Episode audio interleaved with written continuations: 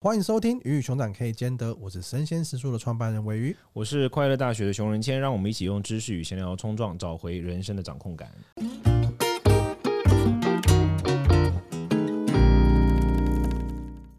今天这一集呢是一个访谈节目，然后来的是我们的好朋友。那我们这集想讲的主题呢，有点像是离开百万年薪台积电之后做阅读推广，到底是为了什么？到底是为了什么？我也不知道。好，那我们来问一下我们的好朋友瓦基。Hello，那个主持人好，还有听众朋友们，大家好。那瓦杰要不要跟大家简单的自我介绍一下？他应该不用自我介绍，他霸 在 Podcast 上霸榜，有什么好介绍？到底有什么好介绍的？我们才要自我介绍。流程，我们的听众可能还不认识我们。好，对不起，瓦基，请说。好，那我简单介绍，就是我是喜欢阅阅读，然后喜欢分享书籍心得的一个 Podcaster，然后也是部落格部落客。所以我有部落格阅读前哨站，然后每个礼拜都会更新两篇的心得。那我也会把这个心得录成 Podcast 的节目，跟 YouTube 的频道，现在有影片，所以用这个方式去持续的跟大家分享我从书里面得到的好东西。阅读前哨站就是网站嘛，那你的 Podcast 是、嗯、下一本读什么？对，我最早认识瓦西的时候，就是看阅读前哨站上面的文章，因为就会发现哇，打很多书的时候，书评都是在蛮前面的一个，然后进去看就发现。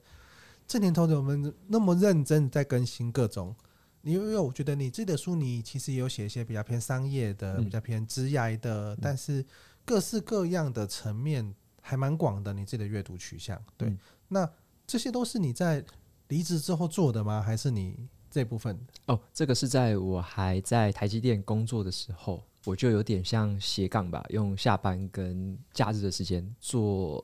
就是经营网站这件事情，然后也顺便在阅读啊，然后写成文章跟大家分享。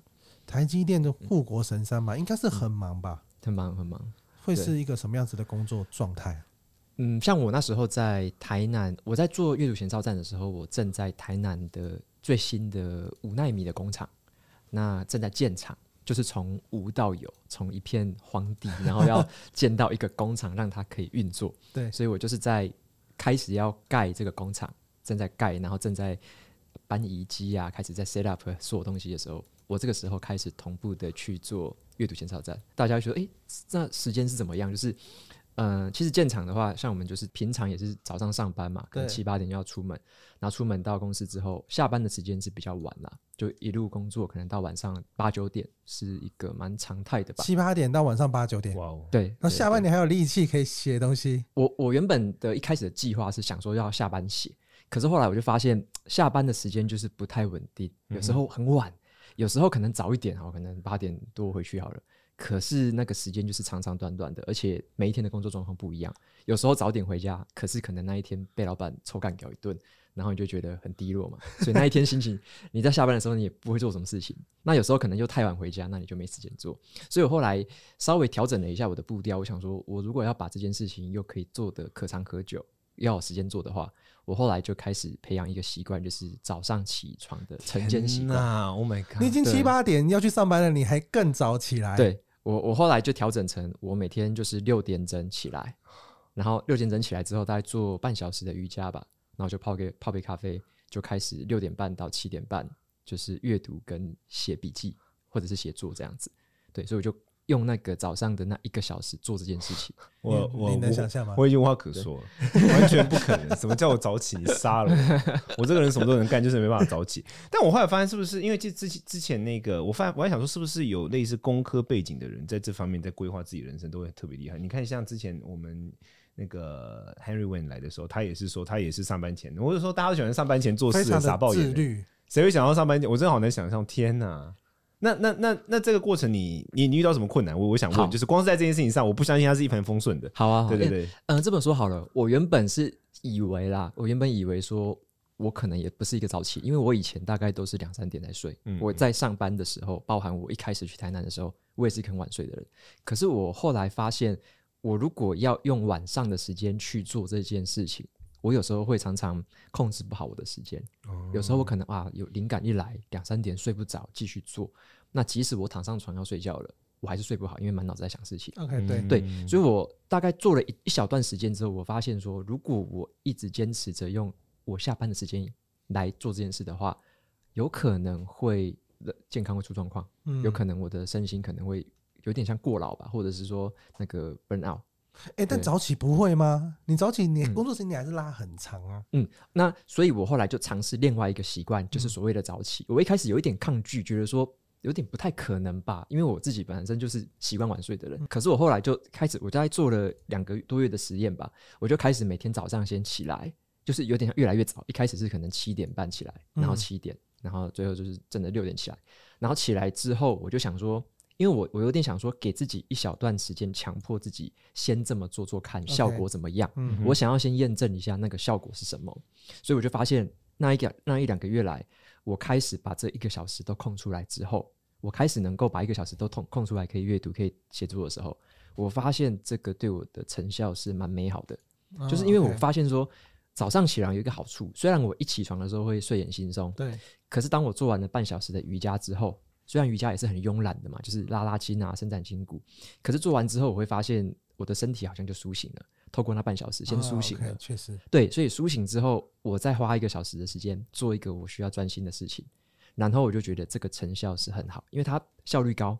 早上起来的时候也是脑袋脑袋清楚，嗯、而且它有一个 deadline，有一个时间限制，就是我七点半整一定要出门，嗯，就是我不能晚于这个时间，我一定要出门，所以它有一点点时间的压力，就在时间的压力之前，我有一个专注的时间可以用，所以过了那一段时间的实验之后，我就发现这个事情好像可以帮助我。想要做，就是我那时候就想要说，我要斜杠的时间，我来做一些额外的事情，可以让我放松心情嘛，让我去转成不同的注专注力这样子。所以我就发现这样子的一个早起习惯有助于我完成这件事，所以变成是我自然而然的就会想要继续这么做下去，而不是说我好像逼着自己一定要这么做，而是我我知道说他对我有这样子的帮助，他能够帮我达到这个目标。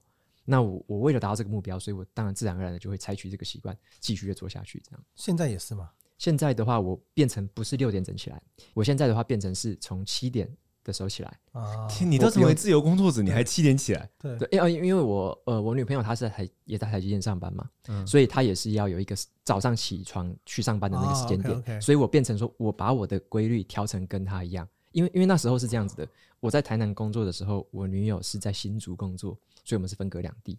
那那时候我在台南的宿舍是可以用一个我自己的作息，嗯，我不用去配合另外一个人的作息。那我现在是因为我离职了嘛，我回到新竹，那跟我女朋友就会需要有同样的作息。OK，所以为了一个同样的作息，我稍微调整变晚一点点，嗯，但是我可能就可以。呃，像是他晚上可能就比较晚回家，嗯，所以我晚上就变成我又比以前晚睡一点点啊。OK OK，我生小孩大概也就是有要六七点起来。我我我我这这完全不是我的对话啊。那我我们来聊一点地狱的东西好了，这东西太正面了。来，那请问你在台积电的时候遇到什么不快乐的事情吗？对啊，为什么会要？我觉得太正面了，不行了。没有，因为我觉得确实是因为你离职，你一定会有拉力跟推力嘛。对对对。就是你的拉力是你可能经营这个很久了，然后或者是你有跟我们合作课程嘛，觉得说好像有不错的收益。那这这样整个的状态可能是一个拉力。那推力是什么？因为台积电，我相信要离开，大家可能心中都会有非常多的纠结。嗯。虽然那个也不是我突然间某天睡醒来的决定。对。那这个过程是有什么？那你觉得说，哎、欸，好像不能再这样下去。我在就像我说的，我在台南开始在做同步的，在做阅读前哨站的时候呢，我就做着做着，就渐渐的发现，说我做这件事情的时候，嗯、呃，也不是说很有热情，就是觉得我很喜欢去做它。嗯、我早上起床第一件事情就想要做它，就想要去读某本书。哦，先做完瑜伽，先做完瑜伽，我会想要快点做完瑜伽，然后就快点再去把我的网站弄得漂亮一点。我发现他对这件事情是有热情。对，我发现这个东西好像让我渐渐的越来越热情，因为因为我相反的，我不会想说我早上起床我很想去开会。啊，我不会想说我很想要去把那个房子给我盖好，跟谁对跟谁去争辩，不想要去，然后去找谁那么拉东拉西的这样子。我会觉得，因为像我那时候在工作上，我的职位是做到就是副理，那带的是一个十个人的团队嘛，所以我做的大部分的时间是在管理、跟向上沟通，还有跨组织的沟通，还有专案的协调，所以变成说我在这方面是占我大部分工作心力的。是。对，但是我自己，我渐渐的发现，我好像我比较喜欢当一个在做事情的创作者啊。我喜欢 create，我喜欢创造东西。那我在做阅读前哨站的时候，就发现了这一个倾向越来越明显，因为我很喜欢自己把网站那个城市这边东改西改，改一下，那边改对，那边改坏觉得很开心，然后又把它 roll back 之类，就是我会觉得这样改东西、创造东西很有趣。然后我读完书之后，我把我自己的想法跟心得写出来。可能别人没有这种观点，可是我写出来，或者说这个是我自己觉得很有收获的地方，我把它写出来。我觉得这种 create 是让我很有活力的一件事。对，就比起跟上班里面在做的那些事，虽然我很擅长这么做，很擅长可能报告啊，擅长可能协调啊，很擅长可能你说领导管理，越来越会了。可是我却觉得那些东西好像不是一个会让我想要天天起床就第一个第一个冲过去把它做完的事情，做好的事情。对，就是它有点像是潜移默化的，一开始没有那么明显，但是是因为我斜杠的时间大概一年到两年之间吧，所以就一直。每天日积月累的持续有这样的感受，嗯，会让我感觉越来越明显。原来我自己的倾向跟嗜好会是朝向这个方向去走，但这都是属于拉力啊，就是你对这件事有兴趣嘛。对，但对，当然那个刚刚我也提到一个重点是，内部你在原本公司中你有遇到推力吗？比如说你就发现说，天哪，房子我真的不喜欢盖或者什么之类的，我不知道。哦，嗯，我觉得推力对我来说，呃，唯一一个比较明显的推力是对于时间自主性的掌控。时间自主性，因为呃，我们知道说这样站在公司工作，尤其呃半导体工厂是需要全年无休嘛，就是你无无论二十四小时，对对对，机台到运作，然后你，要是运作就交不出单的，对你产线全部都要在跑嘛，所以你是一个很完整的，算是一个责任制，或者是你需要心系这个产线，你不能说哎，我就这个时间完全断开，什么都不管，不能请假吗？嗯，是可以请假，嗯，可是我觉得那一种心理的责任感会一直心系于公司。哦 okay 大概就是你小朋友每天都就是你有点像这样子，然后他永远不会长大那种感觉。对，然后就算说，哎，人家跟你说他现在可以这样很安全啊什么的，你还是会觉得不太对啊，或者说，哎，他可能会有像像我们那时候常常什么压降、跳电那种事情，嗯，然后可能什么有系统会出问题嘛，城市跑一跑会有 bug 之类的，常常会有这种事情嘛，嗯，那你就。时时刻刻都会做好一个 stand by 的状态，你也不会说就放松，就啊不会有事，不可能。你越想着没事，它就越会有事。嗯、所以我觉得那种心理状态是持续的在上面的。嗯、那对于时间的安排也是一样，因为我自己的优先序是我是以工作为最优先的人，嗯，所以基本上如果说公司有事情我要先处理的，无论是远端或到要到现场，我一定是就一定要优先过去嘛，嗯，所以我自己的话会把我的时间优先序大部分会放在工作上为主。那也就是说。我自己其实是用很多压挤压出来的时间，或者是很零碎、很零星压出来的时间，才做我自己像现在我说的那种，呃，在做网站啊，在写文章这样子的事情。对，所以我觉得这种时间的自主性是让我觉得我好像是被呃这样的一个体制或这样的一个呃时间表去束缚住，束缚住，我没有办法去很自由的规划。就算我再怎么样有能力，我也不可能跟老板说，诶，你可不可以让我以后就是可能十点上班？然后可能什么时候下班，我也不可能这样子嘛。我们一定是在那个体制里面，会遵照着这样子的方式让工厂继续运行。嗯，所以我觉得这样的一个自由度是我比较没有办法掌控的东西。那我后来才渐渐发现，其实我蛮喜欢有自主规划的那种规律的生活。OK，对，我我自己也是慢慢的体验到的。那我就会觉得说，既然我有这个自主度，既然我有自我规律的能力的话，我其实会更享受。我是不是可以来完全规划我自己的时间该做什么事情？所以我才会越来越倾向，或者说越来越被这样子一个自由工作者的形态给吸引过去。这样，你在台积电初期，或是你在职业初期，你有想过你的人生有一天走到现在这个状态吗？嗯，一开始进公司是完全没有想过。嗯，我一开始进公司会觉得我就是要升官。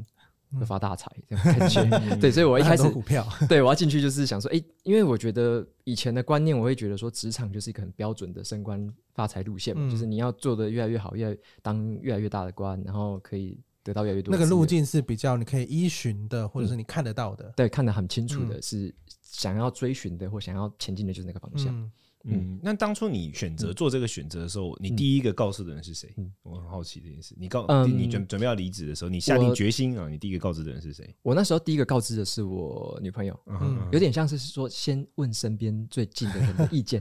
对，因为他也在台积电工作，对，他那时候，那他有现在还是在对，还是啊，是是是，他极大的反对。嗯，当时听到的时候是没有反对。嗯，呃，这么说好了，他现在才开始，没有了，就是他那时候，嗯。我有想，我有想要离职的念头。我跟他说的时候，我是已经觉得我自己的运作的这个商业模式已经有一个雏形了。OK，当然，所以我才去思考说，如果我要转换跑道，用这个商业模式来发展我后续的事业的话，所以我想要离职嘛。我是用这样的一个切入点跟他来聊的。嗯，所以他聊到的时候，他就会听到说：“哦，你有这样的想法，你现在做的这件事情很有意、很有热、很有热情。然后呢，你也有一定程度的这个商业模式的这个运转的获利。从这个方式去讨论，我觉得他一开始就不会说很反对说，哎呀，你不能离开，啊，你离开可能收入会锐减什么的。嗯、他反而是会给我一些鼓励，或者说支持，说，那你有没有想到说，以后如果收入不稳定怎么办？嗯，啊，那这个你确定他会成长吗？以后会怎么做？嗯啊 okay、所以他从这个方式跟我讨论，那也是有点像让我先去思考一些。备案啊，或者说一些不同的选项，因为其实你说在公司，你刚刚讲的那个成长路径是可以依循的。我做了几年，嗯、然后薪资大概会怎么样嘛？嗯、对。那其实，在自由工作者上面，这个东西就是会有大环境的影响啊，或者是你现在在做这个事业，它有没有办法一直持续做下去嘛？这些，那在这个中间的过程跟对抗，你是怎么去思考的？嗯嗯，我那时候就是像我们在职场上嘛。如果说我们职场的表现好的时候，我那时候就因为我自己会记录过去的一些绩效啊、收入之类的，我会记录这些东西，我就会发现我们成长的幅度大概就是百分之多少啊？OK，个个位数的哦。我我自己的产业是比较相对稳定，对对，并不像是那种新创，可能说哇，你隔年加薪一半之类的。我们我们那种产业是因为是很多人，对，因为他那个规则都已经定了，你大概都感受得到，你应该你都算得出来，可能可能他的底阶来几年大概是什么样的？对，我俗称就是大锅饭嘛，然后那个。那个哪一个层级会怎么样，大概都很有底了，嗯、因为也到主管，你就会知道说其他主管怎么样，你就会知道说啊，他大概就是这样子的一个阶梯，就是职涯阶梯，大概就是这样子爬。然后我就会去在另外一个角度去思考说，如果我是做个人工作者，或者说我是像我现在是把它当成是一个事业的一个角度去做的话，我会去思考的是，当我在做的是这样的一个事业，我成长的幅度就不是就不是制式的可能个位数的百分比。它可能是一个，你可能投资了某一个产品、某一个服务，它可能会带来跳跃性倍数的跳跃性的一个成长，而且这种东西是像在商业领域来说，商品这个类型，它有可能是会带来持续型的那种，像是被动式的收入，或者说持续型的复利型的收入。那这个东西是以前我们在职场上，如果是以受薪阶级的话。会比较难体会到这件事，嗯、而且你也很难去实现这件事情。对对，所以我认为说，我如果要在工作上创造价值，我如果要在事业上创造价值，那我比较倾向的，我更喜欢做的是那一种，可能有投资报酬率，可能我投入了某件事情，它可能未来会有不同价值的成长，嗯、它的它的成长跟我的表现是有直接相关的。哦 okay、因为在工作上，我会觉得说，好像你就算做的很很厉害，然后拼死拼活。好，隔隔年可能是加个位数的薪水，就是那种感觉。但是如果我们在事业上有不同的，可能有不同的见解，可能有不同的做事方法、不同的策略，嗯、我能得到的，或者说我能回报是更高的。对，回报包含我能提供给我的受众的这样的感觉是截然不同的。那个就是变成说我可以完全投入的去 create 我的价值，OK，然后我也可以更 open 的去获取我所创造出来的价值。我觉得那种东西是跟原本我在受薪阶级的时候感受到的是不一样的思维。那我好奇一个事情，就是说，因为听起来的话，其实好像你在跟你女朋友沟通之前，你其实早就全部都想好了。所以你跟他们，包括你女朋友还有你的亲友们在沟通的时候，其实你只是去告知他们或说服他们，还是怎么？还是说，其实你那个时候内心也不是很确定？就是应该说，这个问题的关键是在于，就是你是怎么去确定说好？我就是要走的那个时间点是什么？什么时候？OK，嗯，这么说好了，我大概准备好的程度可能不到一半。好，就是说我我在跟他们沟通这件事，像我第二个顺序位，我就会告诉我的家人嘛，我告诉我的父母，嗯、告诉他们说我想要离开台积电这件事情。那我那时候在想的时候，我只是先抛出一个讨论的话题，嗯、因为我 day one 我不太可能你在什么场合讲的？不会是过年吧？嗯，先电话。哦，就是还没有碰面的时候，我先用电话讲，嗯嗯嗯、对，因为我怕太尴尬，嗯、我想到的一定是强烈的。反对了，对，所以我是先透过家人，因为家人可能没有那么理解你日常的状态嘛，对，可能不知道你早上的这个的热情程度是这么高的这种的状态，对对对，他们也不知道说，例如说台积电工作是有多么辛苦，心理压力有多么大，还是什么，他们不知道，他们他们理解就是一个大大大公司大品牌在那边，为什么要离开？对，就不就是工作吗？那为什么你不能继续做呢？这种感觉，对对对对对。对。那我那时候在沟通，我就我有点像是先抛出这个话题先讨论，嗯，我那时候其实内心很迷惘啊，我虽虽然说我有想要离职，可是这个只是一个想法，OK。但是我的心里也是蛮抗拒的。为什么？嗯、因为收入这么好，为什么我要离开？对。然后未来的发展性也有啊，因为就是你的表现好的话，你当然会有持续的不同的机会。对。我们现在还建很多工厂，你当然会有这些机会在。那时候心里是很抗拒，因为我知道会有这些机会在等着我。你可不可以讲一个具体的数字？是说，假设你你觉得你好像继续往下走，有可能一个你觉得不错的那个发展的那个年薪大概落在哪？我我我提问，就是那天我看到有一个社团，然后有一对有有还叫一个什么双宝爸还是什么，你看到吗？有，然后就是他讲说什么一对 couple，然后如果两个 couple 都是去在在这类似像这样的公司工作，对，二十五年之后，大概他们的职业收入会是一点八亿，两个加起来年收入九百，两个人差不多。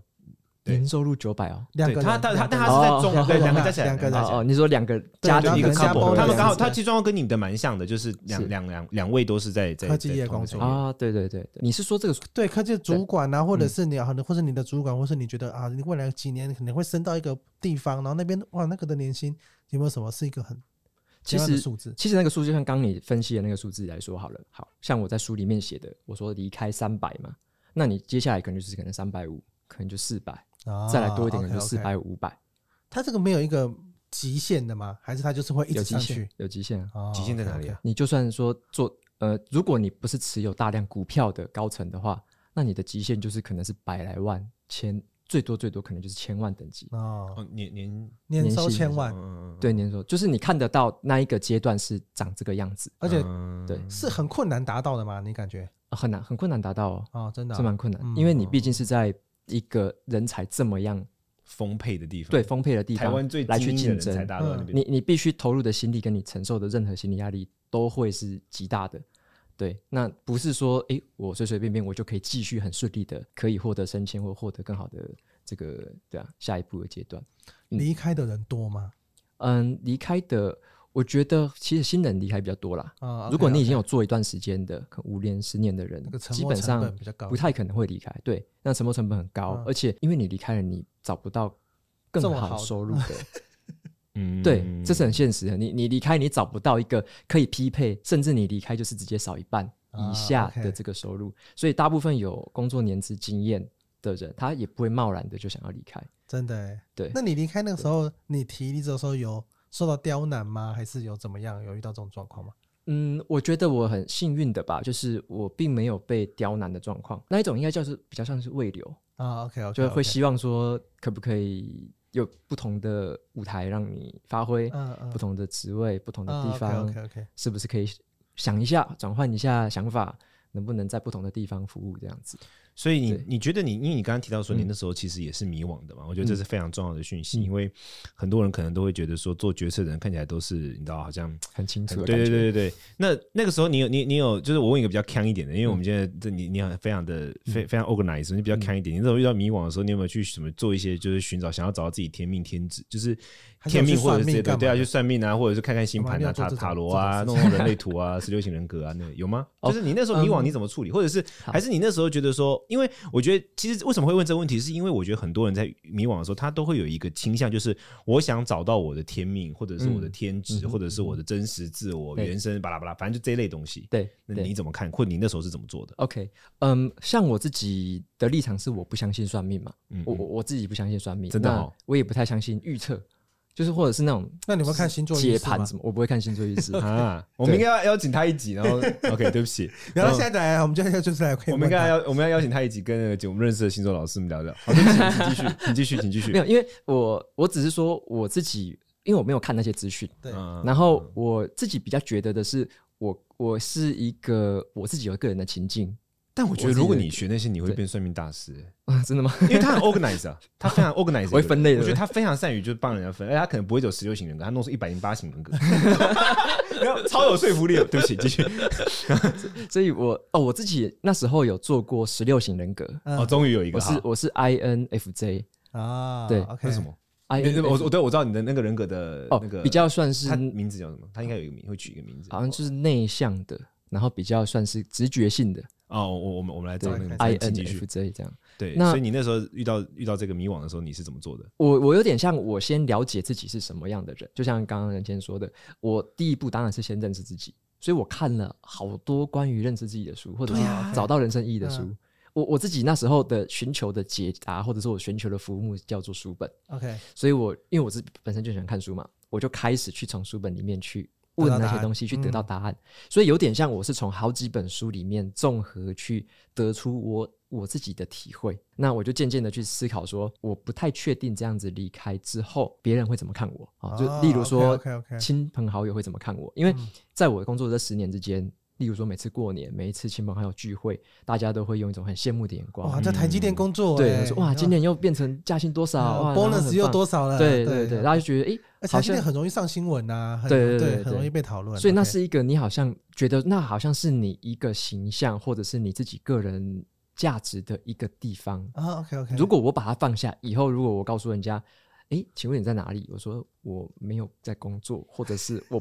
不知道我该怎么解释，这就是话术的问题啊！我开除了台积电之类的，就是更拽。我自己开公司啊。对，我们刚刚看到你是提倡者，是不是？哦，对，叫做提倡者，有一种叫提倡者，好好，就是那种很有流行人格、有理想、比较喜欢幻想、比较喜欢想象那种有有梦想的人。对对。哎，那很难得哎，他既是有这样的想象，但他又很 organize，这蛮难蛮少见的。因为因为你刚刚说你是比较偏内向这个状态，那这个东西会在你主管这件事情上面、管理上面会有遇到问题吗？有一点挑战性，有点挑战性，嗯、因为像我觉得内向就是我在当主管的时候面对最大的挑战。嗯，因为我自己的话，嗯，在职场上，如果说像在开会的时候，我们可能会比较欣赏或敬佩那一种，他很勇于发言。主导很强势的，而，而且要求可能会 demanding，、嗯、可能会很要求，然后会提出就算不合理的需求，你也觉得哇，这个人好霸气哦，那种感觉，从、嗯、他嘴巴说出来就是很合理的。对，就是哎、欸，他说就是克型的这种。对对对对，那这种人，我觉得我们一般来说就会比较欣赏或比较倾向这样的人。嗯嗯嗯、可是我其实有点像完全相反吧，就是我自己的话，如果我是在会议或什么上，相对的少一点，我我会挑一些可能我自己。觉得我已经有想法的东西，我才会说，我也不会说，哎、欸，无缘无故的我就做出什么要求，嗯、做出什么抱怨、发牢骚这些，那些比较不是我这种内向性格的人会做的。嗯、所以我会在像主管 coaching 我的时候，就会跟我讲说，你是不是要试着更外向一点？嗯、是不是要试着更强势、更主导性一点？还是你是不是要学谁谁谁那样子可以怎么做？但对我来说，我在做完那些测验，或我在看完一些相关的书之后，我会发现。其实管理的方式可以有很多种啦，嗯，不同的不同性格的人、不同背景的人，他可能有不同的管理方式跟沟通的方法，嗯，所以我透过那些书，让我的眼界会更开阔一点点。哦，OK，我会知道说，对我可不可以试着另外一种，例如说倾听式的沟通，嗯或者有一种叫做仆人式的领导。哦，对，仆人式领导就在这里。哦，之前我们对我们之前在有一集讨论领导的时候，我也在想说，这是可能现在大家也比较流行的方式吧？我觉得对于现代人，可能对于年轻一代，他们更希望的是。有舞台可以发挥嘛？对对对对，不是被你，不是强迫着说你你要去做的。对对，所以我开始透过那些东西，让我有了不同的方法去实验。那我也发现我在试验的过程当中，发现了我自己的一些管理的方法，我一些沟通的方法，然后这个是符合我的性格，而且可以让我发挥的。所以我觉得是因为透过阅读，所以让我自己原本内向、有点自卑的那种倾向，会获得了一些缓解。这样。嗯，我最近听到的有一个在讲，现在的是个世界的天才，然后他是白手起家的，然后他是亿万富翁，他叫做 Alexander Wang，然后他的状态他就不同于我们刚刚讲的，像是马斯克这样子，他是比较偏向是很。外显的，然后很强势的。Alexander Wang 他二十五岁而已，那他已经是个亿万富翁。他是在一个矽谷科技，他也是做 AI 的，像这样子的一个新创公司的一个天才。那他在讲这件事情的时候，他就说他偏向是他虽然说他生在一个两个都是科学家的背景，可他小时候就念了很多哲学，念了很多音乐，让他变得是比较是用倾听的方式去沟通、去领导像这样子的人。然后他也是。哎、欸，像这样子人，他也是可以有得到很好的收入，领导一件很大的公司，然后开创很多新的东西。就是不不同于可能我们常常听到的，像啊，因为马斯克他可能要很很很招摇啊，或者做很多表演啊，发表很多强势睡工厂啊什么，像做这种事情。对，所以我觉得是不同类型的领导者跟领导的方式，他会凝聚不同的身边的人才也好，或者可以在不同的领域的发挥。我觉得是。一个社会进步的象征，因为你越来越多元，你才有可能看到越来越多的可能性的发现。那么衍生出来的问题就会是说，因为像你刚刚其实很明确提到你自己，你觉得你的特色嘛？那么我也看过你的文章，还有一些书本里面提到关于你很强调不平等优势这件事情，请你可以简单介绍这个概念，以及你觉得使用上是怎么样？因为像刚刚其实我们都提到，就是大家可能主流认为一个主管或领导人要有那种魄力啊、霸气啊，拿着刀往前冲这种，可是这其实又是另外一种状况，就是你刚刚提到的一些个人特质等等的。嗯、那你觉得是怎么去拿捏跟思考这件事？或更具体来说，就是当初你选择离开的时候，你你这这个对于不平等优势的思考有影响到你的决策吗？嗯，OK，我觉得这个观念不平等优势算是影响我可能前三名的观念之一了。OK，对，我觉得这个观念它是这么说的，就是像嗯，像我们会觉得好像人生应该要很公平，大家都要在同一个起跑线才叫做公平。嗯，那现社会的现实是本来就是不公平的，大家起跑线每个人的状况、家庭环境、个人智力什么全部都是不一样的嘛。嗯，所以我们如果说从完全平等的角度去想，我们会看到。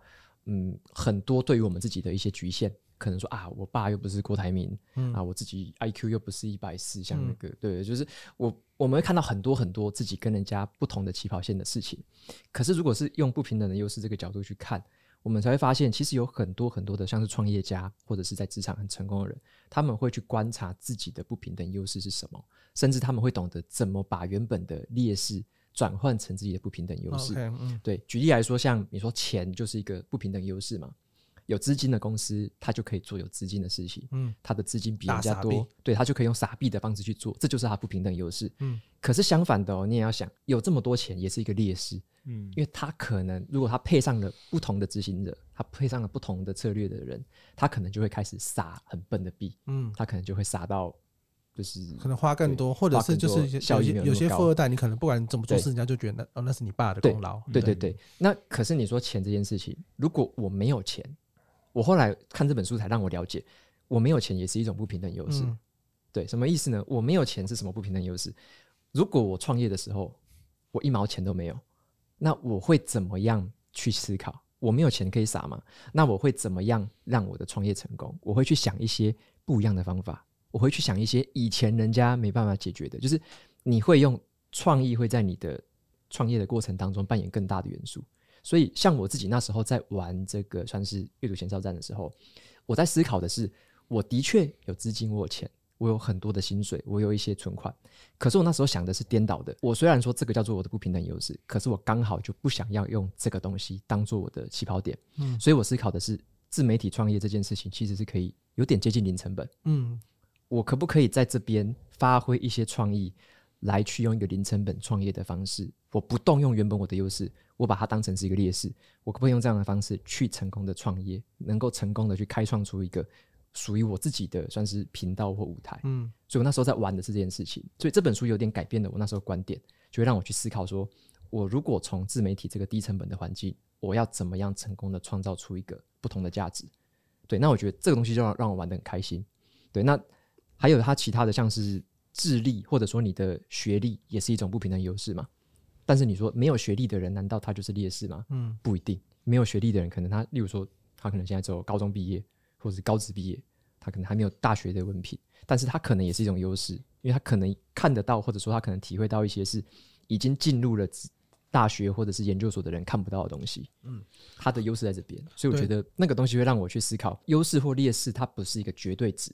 它会是一个相对性的存在，那会让我们去打开我们的视野。嗯，当然你，你不过你提到这个比较像是更像是说有意识的去选择自己的不平等优势是什么？我觉得它是一个更深一层的东西。嗯，但是表层一点的，其实大部分人他可能不一定会有意识的去选择不平等优势，嗯嗯、他会直接回过来思考说：那我的不平等优势是什么？就是在一个静态情况之下去思考。嗯、那你那时候觉得你自己的不平等优势是什么？静态情况之下的对我那时候有观察到一件事情，说为什么我可以用一个例如说低成本几乎零成本的方式去创作。我的优势就是在于说，我那时候发现了，我就像刚刚人先讲开头讲的，我很喜欢开始喜欢早起嘛，有一个自律规律的早起。你说你的早起是不平等优势早起，这是一个优势。自律的习惯，你可以你可以做，像你就做不到啊，你就没有这个，我没有优势，完全没有。我的不平的优势就是我不自律。自律其实是一个很强的能力啦，我觉得就是你按部就班规划。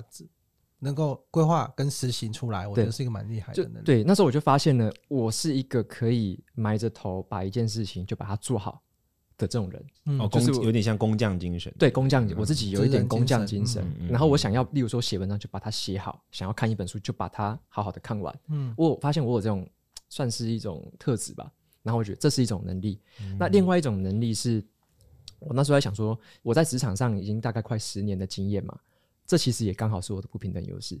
因为在职场这十年的经验，它就是我学到了很多，像是执行专案的技巧、设定目标的技巧、检视跟改善目标的方跟改善执行效果的方法。我会很像我在书里面有提到 PDCA 嗯这种方法，嗯在在工厂里面，我们就学到很多很多这方面职场上面使用的方法。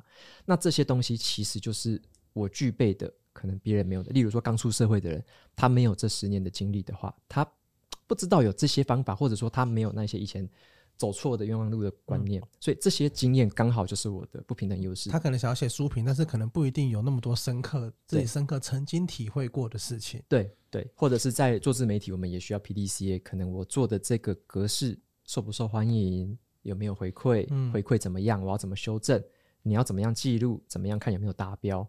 那这些东西其实它都是有一些方法论的嘛。嗯那这些方法论要再搭配你把它实践出来。那这些东西如果说像我自己已经做很多很多专案，有类似的经验，我其实就是把我很多工作上的哲学跟道理用在我的自媒体经营。嗯所以对我的自媒体经营来说，我用的不平等优势就是我那工作经验的转换。我自己感觉上这一块就是，呃，我们接触蛮多老师跟讲师的。那像我们跟瓦基合作是化输入为输出的九堂课嘛。那像是像这样子，不管是能够归纳出这些输入的方法、输出的方法，我觉得是理工科背景的人，或者是你有在台积电这种大厂，它会有很多制程、嗯很多这种东西。我觉得是有办法让这些流程把一些我们觉得很虚的概念，或者是一些很软性的议题，很像阅读这种阅读能力、学习能力这种很软性的议题，把它规格化，把它方法化，把它给做各式各样的分类。我觉得这个也是理工科人来当像这样子的讲师一个蛮有利的地方。我觉得这完全是理科人来跨到一个类文科的东西的时候的不平等优势。欸嗯，可恶，我们应该要跨去理科做点事。对我们我们我们文科好弱，怎么办？其实其实我呃我像我们好朋友有好朋友 Remy，对、嗯我跟他聊天的时候，我也发现、哦他也是理科人他可以做财务顾问跟，因为他以前是工程师，对所以他知道怎么样去切分这些东西，怎么样去把它模块化、规格化。那我觉得这一块真的事情是是就是有跨领域的结合的时候，对我觉得是蛮有用的。那最后我会想，呃，因为这一集最后我想问你一个问题，就是说，所以你会认为跨领域，因为我想听众听的他一定会希望一个具体，因为不是每个听众我们都可以期待他一定都是理科人啊或者是什么嘛，但他们应该会有一些共同点嘛，所以你会认为说不平等优势是在跨领域的时候特别明显吗？还是你会觉得说，嗯，不一定，还是怎么？你会给的建议是什么？嗯我我自己是很喜欢跨领域这个观念，因为呃，跨领域简单来说好了，我们看到的很多创意啊，或者说很多有意思的做法，其实就是跨领域的产生的结合嘛。嗯，对啊，嗯，像是你说 Uber，它就是以前大家都说大平台，可是嗯大家不知道大平台要干嘛、嗯啊？大平台你串了一个计程车，就变成 Uber 嘛，嗯就是你那种跨领域原本想不到的东西，你把它结合起来，诶，它就变成了一个很有趣的事情。那像刚刚伟也讲的很到位的，就是我的理工背景。会看流程，像我在工厂是看一站一站每个流程该怎么做，那我就是用这个思维去思考，我怎么画我的输入为输出，嗯怎么把阅读写成文章，我把它流程化，嗯把它站点化，然后像课程就是说，诶，有九堂课，其实就是九个站点的意思。站点对我就是把这个东西，诶，你看是毫不相关的，但是你把它结合起来之后，它就变成了一个不平等优势跑出来了。嗯对，所以我觉得，呃，刚刚任先说的跨领域，我觉得就是。探查出这种不平等优势最好的一个应用的方式，嗯，对，因为你很难从一个已经竞争的很激烈，例如我举例来说好了，像我们工厂可能流程啊、站点都已经行之有年了，过去一二十年都这么做的，嗯，你想要在这边用原本的元素，你想要去提升它，你可以怎么做？你可能就要压榨成本。你可能就要让人多加做更多事情，多加班。你可能就要用一些看似有结果的东西，可是你只是去，你可能去挤压，你可能在那个已经快没有的价值里面再去挤东西。嗯，可是当你这个东西好，你突然串另外一个事情，假设说了，好像现在不是 ChatGPT，嗯，很厉害，它有这样的功能。你如果说这个里面哪个流程跟它可以结合，跟它可以做个应用，那它对你的改善就会是一个跳跃式的一个改善。嗯，所以我觉得我自己思考的很喜欢就是。这种跨领域或者是两个不相干的东西，我们来思考它有没有什么共通性可以结合在一起的。对，这边有一个我最后想要补充的一个东西，就是说那个关于他刚刚讲跨领域这个部分呢，就是因为我平常会接触一些脑科学的资料嘛，他们有一些研究显示说，大部分的创意就是很多的创意会在人睡着之后，就是醒过来之后发生的一个重要原因，是因为人在快速动眼期睡眠的时候，你的大脑里面的所有神经开始对话，然后最遥远的两个神经元他们会开始沟通。嗯，换句话说，就是你的大脑也在跨领域了。你的大脑里面的跨创意蛮重要的，对，但创意是来自大脑中的跨领域沟通，嗯，对，这个这个我觉得是蛮有意思，蛮蛮蛮可以呼应。瓦基刚刚提到的重点。好，那我们今天这一集呢，就到这边告一个段落。那我们跟瓦基还会再聊下一集。下一集呢，我们可能会开始聊一些关于上班啊，不，他的那本书《只工作不上班的生活》。如果大家对这感兴趣的话呢，也欢迎结束收听我们下一集。那今天这一集呢，聊了很多瓦基他在台积电的初期，在里面当主管的一些想法，跟他离职，跟他开始说他现在的怎么找到他自己不平等优势的这些想法。那如果对这些有想要问的问题呢，或者是你有好奇的地方呢，欢迎在我们的 Apple Podcast 底下做五星留言，到时候我们会做期 Q&A 来回答大家。那今天感谢大家的收听，谢谢大家，大家再见，拜拜，拜拜。